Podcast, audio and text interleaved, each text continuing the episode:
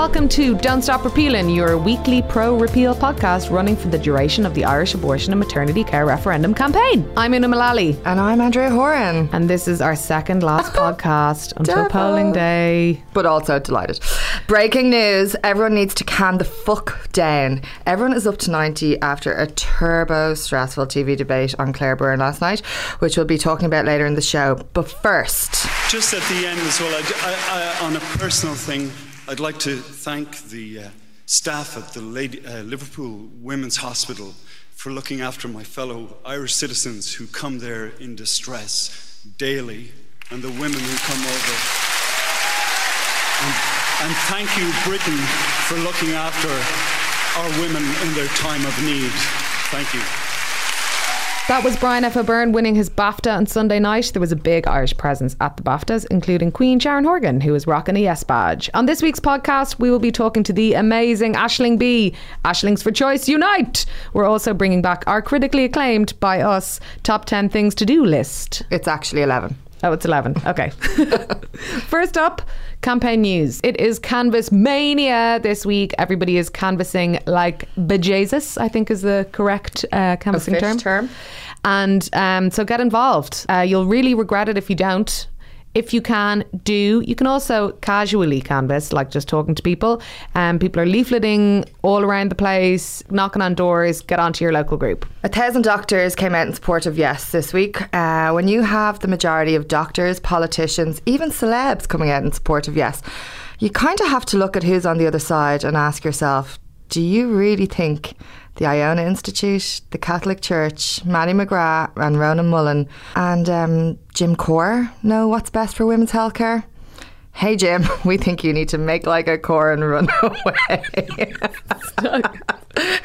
Boom. you should never laugh at your own jokes, should you? Oh well. Last chance to get your hands on a repeal jumper in the Together for Yes pop up shop in Wednesday, uh, Wednesday the 16th at 6 p.m.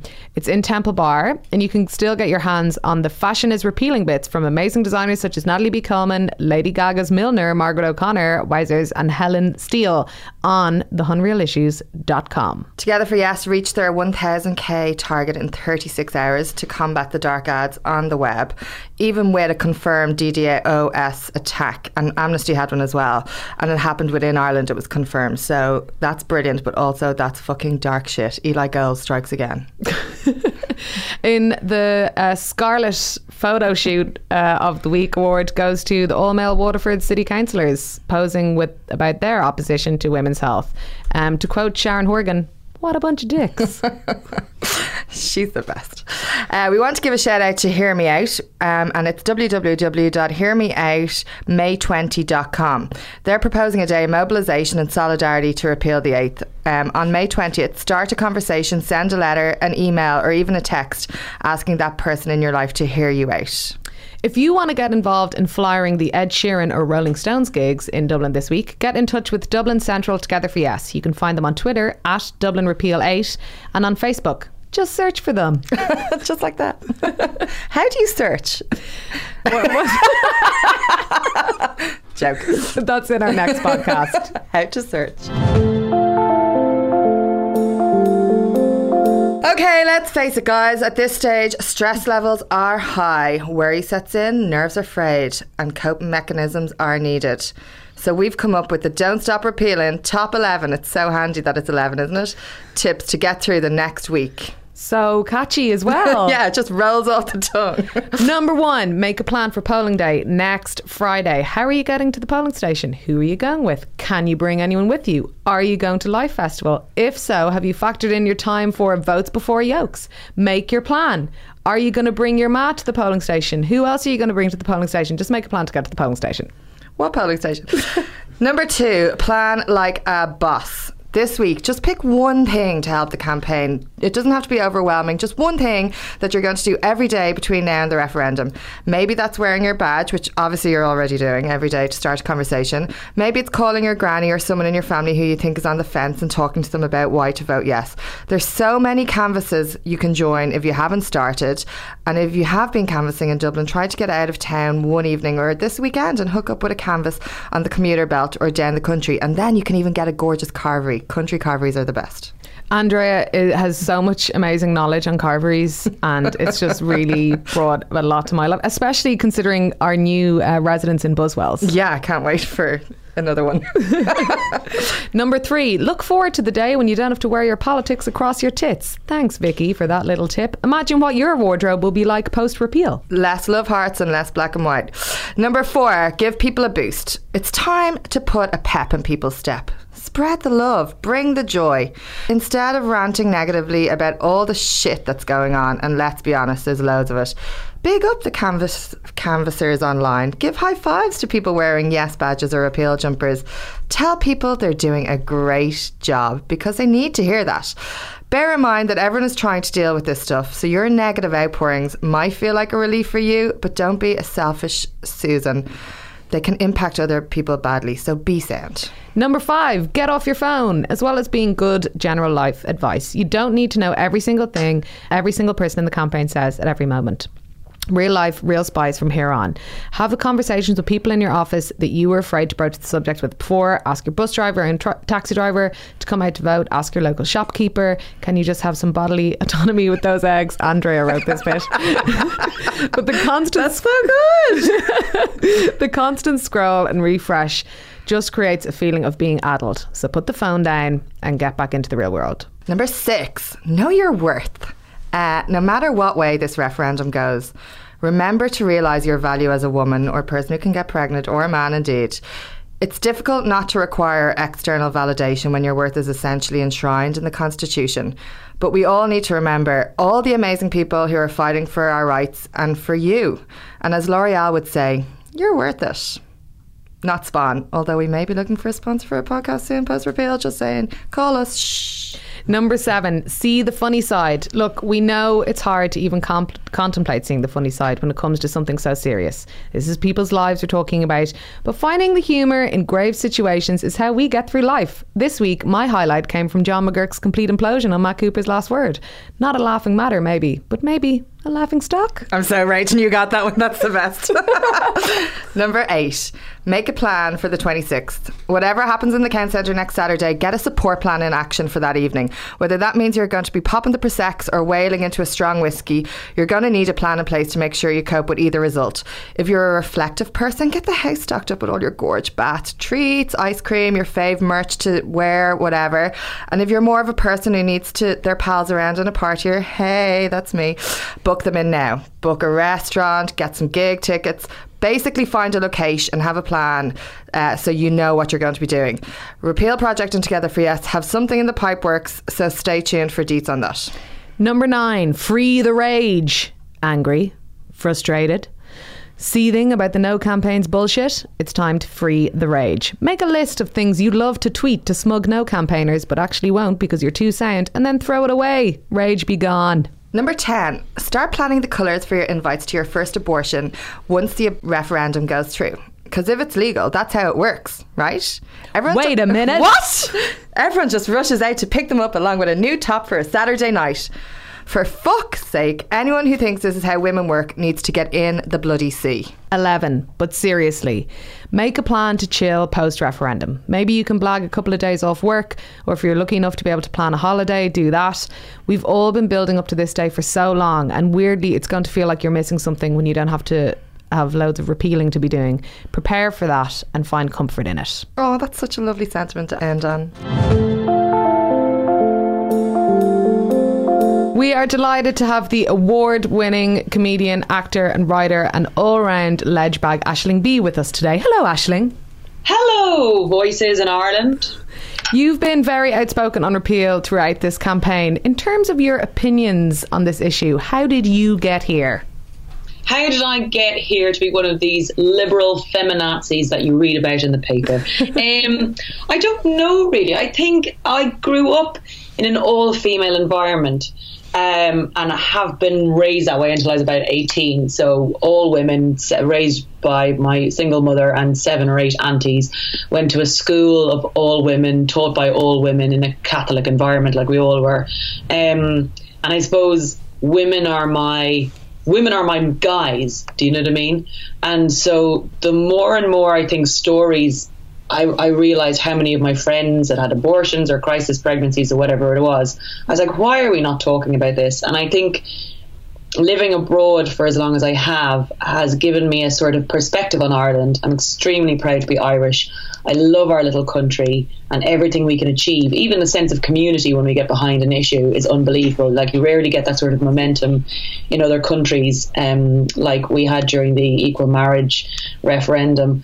But with this, it's one of the, I suppose, last really dark trickles through Irish society that we have yet to address. And I feel like this is the first time we've sort of, I think we've all been told as young Irish women that the sky is green. And then all of a sudden we, have been looking at it going, no, it's blue, it's blue. I have a feeling it's blue, but I just don't want to say anything.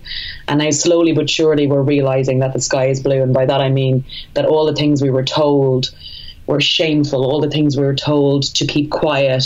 We realize, God, they're just so normal and everyday. And why aren't we saying it? And who who are we protecting or who is who is suffering at the end of this, and it is essentially Irish women and men because of these issues, because of staying silent about it. Um, so that's probably the the biggest reason um, I've been out, I've been so outspoken on it. Do you think living abroad has really had an impact on that? And like, kind of, the more people who've gone abroad and been exposed to the way women are treated and how differently we're treated in Ireland has made a difference. Yeah, I mean, in many ways, uh, being an Irish woman is extremely positive. We've ironically got a very matriarchal society. Um, I was rarely asked growing. I was always kind of. It was never weird that I was funny growing up as a woman, and I think in England and other places that does kind of get asked about a lot more. Like Irish women are supposed to be good crack. Um, and so in those uh, in in that respect, I think it's uh, um, a lot more positive for women. Sometimes we've had two Irish female presidents. Like it's it's this weird. It's this weird country with so many rules and regulations that sort of like punch against each other. I think there was always this idea of the type of girl who'd end up getting an abortion that we were brought up to believe, oh, she's the one who ended up in England. But you know what she was like, this sort of loose woman character that was parading around the town, which is still a fine way to be. But rather than, sorry, if you're hearing um, a little bing, that's not random thoughts entering my head. And this, a WhatsApp on in the background. Let me just check in case you're like, this is a very important subject, but it won't stop me from replying to me WhatsApps.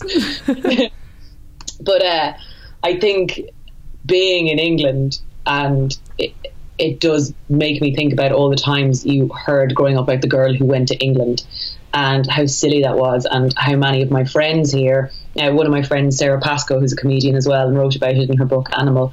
She wrote about um, her abortion and her mother taking her to get an abortion, and it's not something she wanted to have. It was awful. Um, she didn't want to have be pregnant, but uh, she remembers how sad it was when she was sat in the room. There were so many Irish girls there just sat in the waiting room not being able to go home that night just with a hot water bottle and a cup of tea and your mammy. Like I just can't imagine how horrible that is for girls and women who come over. Um, and so it does give you a view living here of how much more normal it is. Sad always sad. Nobody wants to be sure you don't even want to get like um, uh, an operation on your bloody arm when it's sore. Never mind the intimacy of, of having to have um, an abortion. But uh, how accepted it is here that it's a sad thing to have to happen, but it, it, it, it can and does happen, and it's not so it's not such a big deal. Speaking of um, your your English pals um, in London or your American pals when when you're uh, over in LA, which you are quite a bit, do you think that um, British people and Americans that you talk to have much awareness about what's going on?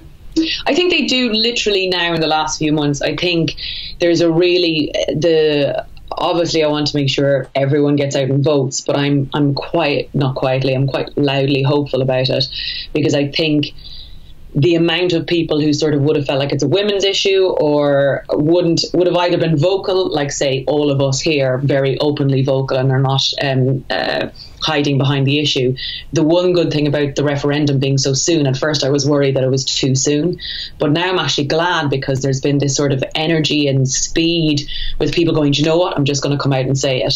And so a lot of people who like high profile people who live in America and stuff and it's just all over social media at the moment and then you've got people now slowly coming on board and hearing more about it you've got podcasts over here Sarah Millican's podcast dealt with the issue the guilty feminist dealt with the issue so slowly but surely people are realizing it and Ireland is one of these modern beautiful countries but I think a lot of people can't get over the the politics and the way um, the healthcare system is um, uh, targeted against women on, on this issue. Um, and so, and it affects so many boyfriends and husbands and men as well. And I think now that men are starting to come out and campaign against us, making a lot more people aware of what the situation is. Uh, with all the people who have spoken out, and which is brilliant, and but at the start, I suppose people could have been nervous about talking about this kind of stuff because of the backlash they could have gotten, which yeah. some did, but whatever. But what has been your experience on being so vocally pro choice? I mean, in many ways, I, I, would definitely wasn't like I was influenced by people like you, Una, and like a lot of people who came out. Like for a while, I was like, well, I get it, I, you know, and that's not. And I, I suppose as well, with anything when you've got a profile, you don't just want to jump in every bandwagon and you want to make sure you're educated on what you talk about. And if someone asks you about it, you can always talk about the subject or the charity or whatever it is you're campaigning and backing. Um, for me, with this, it's all been very positive. I suppose, in a sense, it's it's not exactly a surprise to most people uh, that I would be very much pro-choice. I've been. Uh, I, I think that. Do you know what the thing was for me? maybe it was with Savita and we went and protested at the Irish Embassy. And I think that for me started my sort of fire of like, we can do something here. Also, I, I really think it's scandalous that I can't vote at home in Ireland. Mm-hmm. I don't expect to be able to vote on, on small issues or local politics. I know I live in another country and I'm based here and a resident here, but I have an Irish passport and I have an Irish citizen and I might move home. My children will be half Irish. Um, they might not be half human. Who knows what they'll be, but they will be half Irish. Um, but or unless I marry an Irish person, I suppose. Um, yeah, there's but, always that. Yeah, there's always that. Oh God, I really, I really um, boxed my future in there, didn't I? um, but I, I, that really upsets me. I've always been a very like I remember when I was 18. Anyone who turned 18 in my school, I was still in secondary school when I turned 18, and I got the forms for all and registered everyone to vote.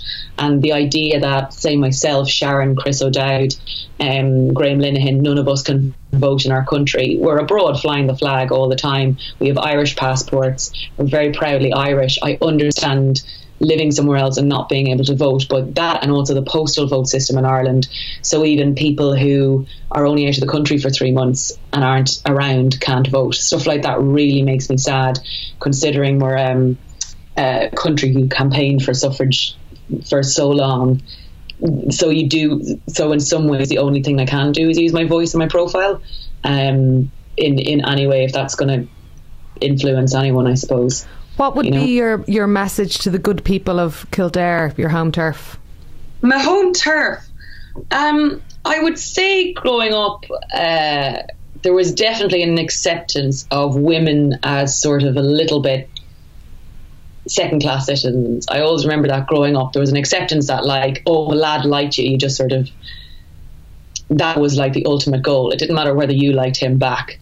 And there was a real sense in the town of, like, uh, I don't know, but we didn't have much, we had loads of confidence in ourselves as young girls, but we didn't know that we should maybe respect ourselves as much as we could have, or that we had any choice, or that there was just never a conversation open and I, and, and even sex wasn't talked about. So with all of the repeal stuff, I hope the government will start looking at better sex education. We had no sex education. Our sex education was a woman who we thought was a nun. Um, coming into our primary school and talking about cleaning ourselves and the importance of uh, cruciferous vegetables like cabbage for four out of five days. How do you clean yourself? Is that a silly question? Rhetorical? A wet flannel. Um, and one time a woman came in to talk to us and she said that at night time it might be a good idea to sleep without your knickers on to give yourself an air out. That's a good tip. Guess how sex works now. Yeah, yeah, okay. I pretty much got this together. Like, I think my sister, who's three years younger than me, by the time she was 15 in junior cert, I think like eight of the girls in her class were pregnant and having babies. One of them like 14 or 15 with twins, and they all had their kids, as was their right. But the idea of sex education and condoms and the pill and how expensive the pill is in Ireland, like 20 odd euro a month or something like that, all of that stuff kind of falls under under this um, under this umbrella. And I know that's sort of going off point of what, what to say to the people up there, but um, I would just say this is a healthcare issue and it's a kindness issue as well. Um, there's a lot of I know no campaigning around about protecting children and it's all this sort of stuff. The abortions are happening and they have to happen and they are a choice that women make very sadly. This is a very unkind law that's in place and it's very much against women. And I think repealing the Eighth Amendment will do a lot to mend hundreds of years of awful medical treatment and the way women were treated in Ireland. So I'm hoping the people of Kildare and the horse race community, etc., uh, will get out and really uh, put their voice. I can't vote anymore, so hopefully they'll hashtag be my yes. Oh my love, guys. Take care. Bye. Bye. Now, in our very sporadic feature of Hero and Villain of the Week, I think we've done it twice, uh, we have Hero of the Week, uh, which is this week. Mary Lou McDonald, our best friend. Hi, Mary Lou. Uh, but in the middle of the dumpster fire that was Claire Byrne live on Monday night, the Sinn Féin leader was calm, respectful, and got her points across really well. So we were saying, big up Mary Lou. And in stark contrast, the villain of the week is Vicky Wall from the Life Institute, who showed her true colours by talking about the number of women travelling for abortions on the BBC. But only two and a half thousand of them were white Irish, she said, when the BBC asked about the number of women travelling from Ireland to Britain for abortions. We see you, Vicky Wall, and your weird racial commentary. Fail. You're the villain of the week. Media shenanigans. You know what this is going to be about. It's the Claire Byrne live debate that happened on Monday night. I think Senator Catherine Noone who was looking pretty raging beside uh, Mattie McGrath. How did she end up there? What short straw was that? Stinger. Anyway, she spoke for a lot of people when she, as an audience member and contributors, tweeted after the show, and I quote, I have great respect for Claire Byrne, but her team let her down tonight. The show was poorly planned, disorganised, and quite frankly, like a circus. This kind of TV does not serve the public who wish to be informed of the facts and evidence. That is quite a strong statement to come from a politician after a current affairs programme, but I think a lot of us would be on the same page as uh, Senator Noone there. So let's take a look at what went wrong last night. It's pretty obvious that the format and execution of the debate had massive issues from the get go. And we know that because everybody is talking about how it was shambolic and chaotic, how there was nastiness and baiting throughout, and how misinformation was encountered. No one is talking about what issues were actually discussed or what they learned. And when that's what's coming out at the end of the debate, you know that it is a failure of public service broadcasting, I'm afraid, in my opinion. And with all due respect to the team behind the show, if you are going to create this gladiatorial format and that kind of heightened energy in a studio, you really better be on top of everything. It did feel like a free for all. It kind of felt a bit like the Adrian Kennedy phone show in a TV studio. There was poor structure to the management of the audience guests this kind of thing about are you a GP? Who's voting yes? Maybe someone from the SI can talk now. I mean, surely that should have been sorted out well in advance. As for the no side, it is easy to cut through as they did when you aren't sticking to the facts, when you are being sensational, and when you are misleading people, and when you're shouting them down. And that's what they did. Um, you were thinking of some other issues uh, you had with the debate, Andrea. I think top of my list. Oh my lord, that clapping! It was so in bits. It was inappropriate. It was frustrating because you couldn't hear what points were being made. Nobody could make their rebuttal because there was just this clapping and hollering. It was irreverent. Where there was laughing um, during mentions of Savita, and cla- uh, it just felt wrong. Um, and as Mary Lou put it, it was like playing to the clapogram. It yeah. was Oh, it was awful. I hated it. It just felt very weird. it felt weird. It felt really American. Uh, sensationalist and that they were they were trying to win over the audience and that's not what this is about this is about nuanced conversations and trying to get to the bottom of things and to let people into information not just trying to score points off each other which is what it felt like there was it was going so fast that people were just saying one thing and countering it there was no discussion it was just scoring points Also um, missing were women's stories throughout. I mean, women's stories were not brought to the fore. There were four representatives from terminations for medical reasons in the audience. None of them were called on to speak, even though their experiences were used by used as collateral by the uh, no side. You know, talking about people when those people are actually there isn't right. Disability was also raised sensationally by the no side, yet people with disabilities together for yes had representatives in the audience and they weren't given a chance to speak. There were at least three no side GPs given time to air their views, which is totally unrepresentative of GPs and doctors across the country. There was a funny thing about GPs across the country. Uh, John McGuirk tweeted that there was 180,000 GPs when actually it was GPS. He j- literally just Googled it when there's actually 2,500 on the HSE register. yeah, juice. That did not happen. Did that? In real life, real spice. Oh my God. Anyway, there, there's another uh, professionalism point for that guy. Um, another thing that was really, you know, kind of difficult to watch is that these sensationalist points of view were not countered. I mean, people were shouting freely about killing babies. Um, and that was just not countered appropriately. And on top of that, then you had, um, you know, several personal attacks. And I really think, in particular, that there were multiple attacks on Dr. Peter Boylan. I thought that was disgraceful. The whole thing just Especially when he was told to go back to school. Yeah. Oh my God, it was like a school ground in there. He didn't have to go bleeding far, I'll tell you that. The whole thing was just so adversarial and it centered around a participant led approach that descended into people just getting tit for tat digs in. Um, uh, you know, another aspect of it uh, that I didn't think about until it was raised afterwards was that there was no helpline cited for those impacted by watching. Issues of rape and incest were raised. Distressing remarks seemed to be the go to for the no side with regards to crisis pregnancies and abortion. And women's personal stories, in my opinion, were minimised. And interestingly, Blondy Cuffy tweeted the programme when it concluded, asking them, saying, Not once did you provide help numbers for people affected by tonight's programme. And that is a really good point. Now, these kinds of adversarial, polarised, angry, bear pit, coliseum debates are one of the reasons that we actually started Don't Stop Repealing to avoid that kind of race to the bottom free for all where no one learns anything and everyone comes away angry and frustrated.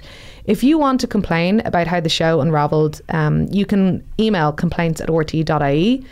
A big picture for RTE, you know, has the broadcaster really learned nothing from framing debates in this way and how they can go wrong? Do we even have to mention the 2011 presidential It debate? It really just felt like a grab for ratings. It was just they wanted the heat on Twitter and the heat uh, of people talking about it, and you don't get headlines from people going, "That's a really interesting point. I'm glad I listened."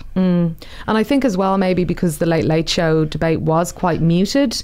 And I think successfully in a, in a way because it was very respectful. This was just the polar opposite of that. And you know, I have a, an awful lot of respect for, for Claire Byrne and for the, for the team making the show.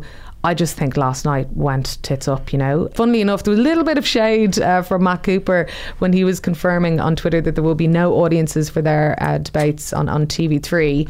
But after last night, you really have to respect that decision. Um, I, I think it, it just fell apart. Yeah, agreed. So that was what unfolded during the debate and the production issues that the format had. But will it have an impact? You know, People are losing their shit today, and it feels like the world is closing in after one debate. so everybody needs to calm The fuck. down. All along in this campaign, the no side has been about winning these kind of programs or debates on a very superficial level. We see it from the completely unprofessional behaviour of the Save the Eighth spokesman, John McGuirk, who made an absolute show of himself in the last word last week. We see it in the shouty, off the wall nature of Mattie McGrath's contributions. We see it in the smug and often heartless commentary by Ronan Mullen. We see it in the misinformation and the fear mongering and the sensationalism from the no side's messaging. But is that connecting? And will last night's shit show, I suppose, really have swayed a ton of no voters or a ton of um, undecided voters. You know, I don't believe that it will have because let's remember a TV debate is just a TV debate. It's not a movement. It can't counter all of the amazing work being done on the ground by everyone lending their hand to the Yes campaign. But what you saw on Claire Byrne Live from the no side is what we're up against. So if you want to counter that, you've got a week and a half to do everything you can to get this referendum over the line. These kinds of events in the media can be very mobilising and motivating. So let's turn this stress fest into a yes fest. Oh my god, gorgeous. Now, already there were some journalists online alluding to the yes side being in trouble after the debate, or that perhaps this is a moment where things pivot. If you only view things through a media lens, then I can see how you might think that. But this is not just a media campaign that we're in. This is not just a series of point scoring TV debates. This is a movement. It is a grassroots rising all across the country. And no amount of TV screaming can wreck that. We have to keep going. It's going to be tight. There is no room for complacency. We know that. But we need to put the head down, do everything we can in the final stretch. Yes, there was one TV debate that was an absolute melt fest. But, you know, perspective here, guys. Yes, we can. Where'd you get that one? That's good. Thank you. I'm going into politics. And in related media shenanigans this week, Pat Leahy had some good analysis in the Irish Times about the no side and the middle ground. And this kind of speaks to what we're talking about whether that kind of messaging on Claire Byrne really connects. He talked about how the no side is failing to reach undecideds or converting soft repealers. And he wrote, quote, those soft repealers are not responsive to the uncompromising abortion is murder message that has underpinned much no side campaigning. If you are talking about dead babies, you are not talking to the middle ground. That's a very bold statement, but I think it's a very true one. And lastly, Andrea. Coming in with my glitter, there was a gorge feature, if I do say so myself, fa- for Fashion is Repealing in the New York Times. Um, and for me personally, nothing fills me with more joy than when something that is so often unfairly regarded as nothing more than feminine frivolity packs a punch. Um, and you only have to look at the impact of repeal projects jumpers to realise the power of fashion and how harnessing feminine energy is damn powerful. So that for me was my highlight. Right on, sister. Mm-hmm. Can I get a witness? Yes. Thanks. And now for all the events you're going to be attending this week in support of Together for Yes. Check out don'tstoprepealing.com forward slash events for a full list or togetherforyes.ie forward slash events, where we have all of the events featured. Events. Well, they have the feature. They have them on their website. Yeah, that's true. Um, but one of the things that we want to mention is these travel bursaries that are available for Irish students in the UK travelling home to vote in the upcoming Eighth Amendment referendum. If you are an Irish student in the UK, you are eligible for one of these travel bursaries. The Union of Students Ireland is working with National Union of Students UK and the Northern Irish branch NUS USI to promote uh, Home to Vote.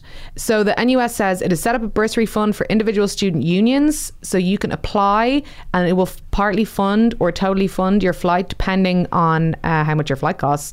But you can avail of a travel bursary between 55 and 110 English pounds. Gorge. On May 16th, drag and draw for repeal, 7 to 9 in Street 66, which is formerly the Front Lounge. This is a life drawing session with all money generated from ticket sales and will be donated to the Repeal the 8th campaign. Tickets are via Eventbrite for 10 euros. Materials are provided, but you're welcome to bring around. And can I just clarify, are you life drawing a drag queen? Because if you are, I am definitely going to that. Me? No, it's called drag and draw. I just don't know enough. It's a Oh yeah, maybe it is. Maybe it is. Yeah, I don't know. Imagine. Maybe well, Can't we, cope. we should have probably have got clarification on that before. Anyway, sounds fab. sounds fab. Uh, spinning for repeal happening each night at the Wiley Fox down on the Quays in Dublin. Deadly DJs spinning and raising funds for Together for Yes. Check out Together for Yes Facebook events page for more. May 17th feels like St. Paddy's Day, except in May. The final London rally for Yes. Half eight, the Hermitage Riverside Memorial Garden. 16 Wapping High Street. London Irish Abortion Rights Campaign final gathering before the big day. A chance to send some support across the sea for that final week of campaigning before polls open. Come along with your charged up phone as we stand together to spell out a big yes and lights. Oh, that's so cute. May 18th, Freedom, a reflection of post repeal Ireland by Peachy Dublin. That's from 6 to 9 pm at the Mart in Rathmines in Dublin. It's an exhibition showcasing artistic reactions to an Ireland post repealing the 8th. A little uh, trip into the future there. All pieces of art will be for sale, and the proceeds are, of course, going to Together for Yes. The exhibition is going to run for two days. You can catch it on the 18th and 19th of May. Check out Peachy Dublin's Facebook for more. May 19th, Yestival. Me and Una are busy working on our Tina Fey and Amy Poehler. I can never pronounce her. What, say it? Amy Poehler. Perfect. Golden Globes routine. We'll have to work on that a lot more, really, won't we? um, as we're going to be hosting the Repeal Room upstairs in the Tivoli for this glorious celebration of the marriage equality referendum three years on. You've got Sophie Alice Baxter, Elaine May, DJ Karen, Glitterhole, and more will be in the house.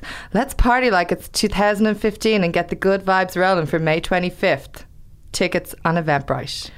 Rosa have a sponsored walk on Sunday, 20th of May, to the airport. Walk in their shoes. You can take part or sponsor. Check out their Facebook for more info or OSA. Right on.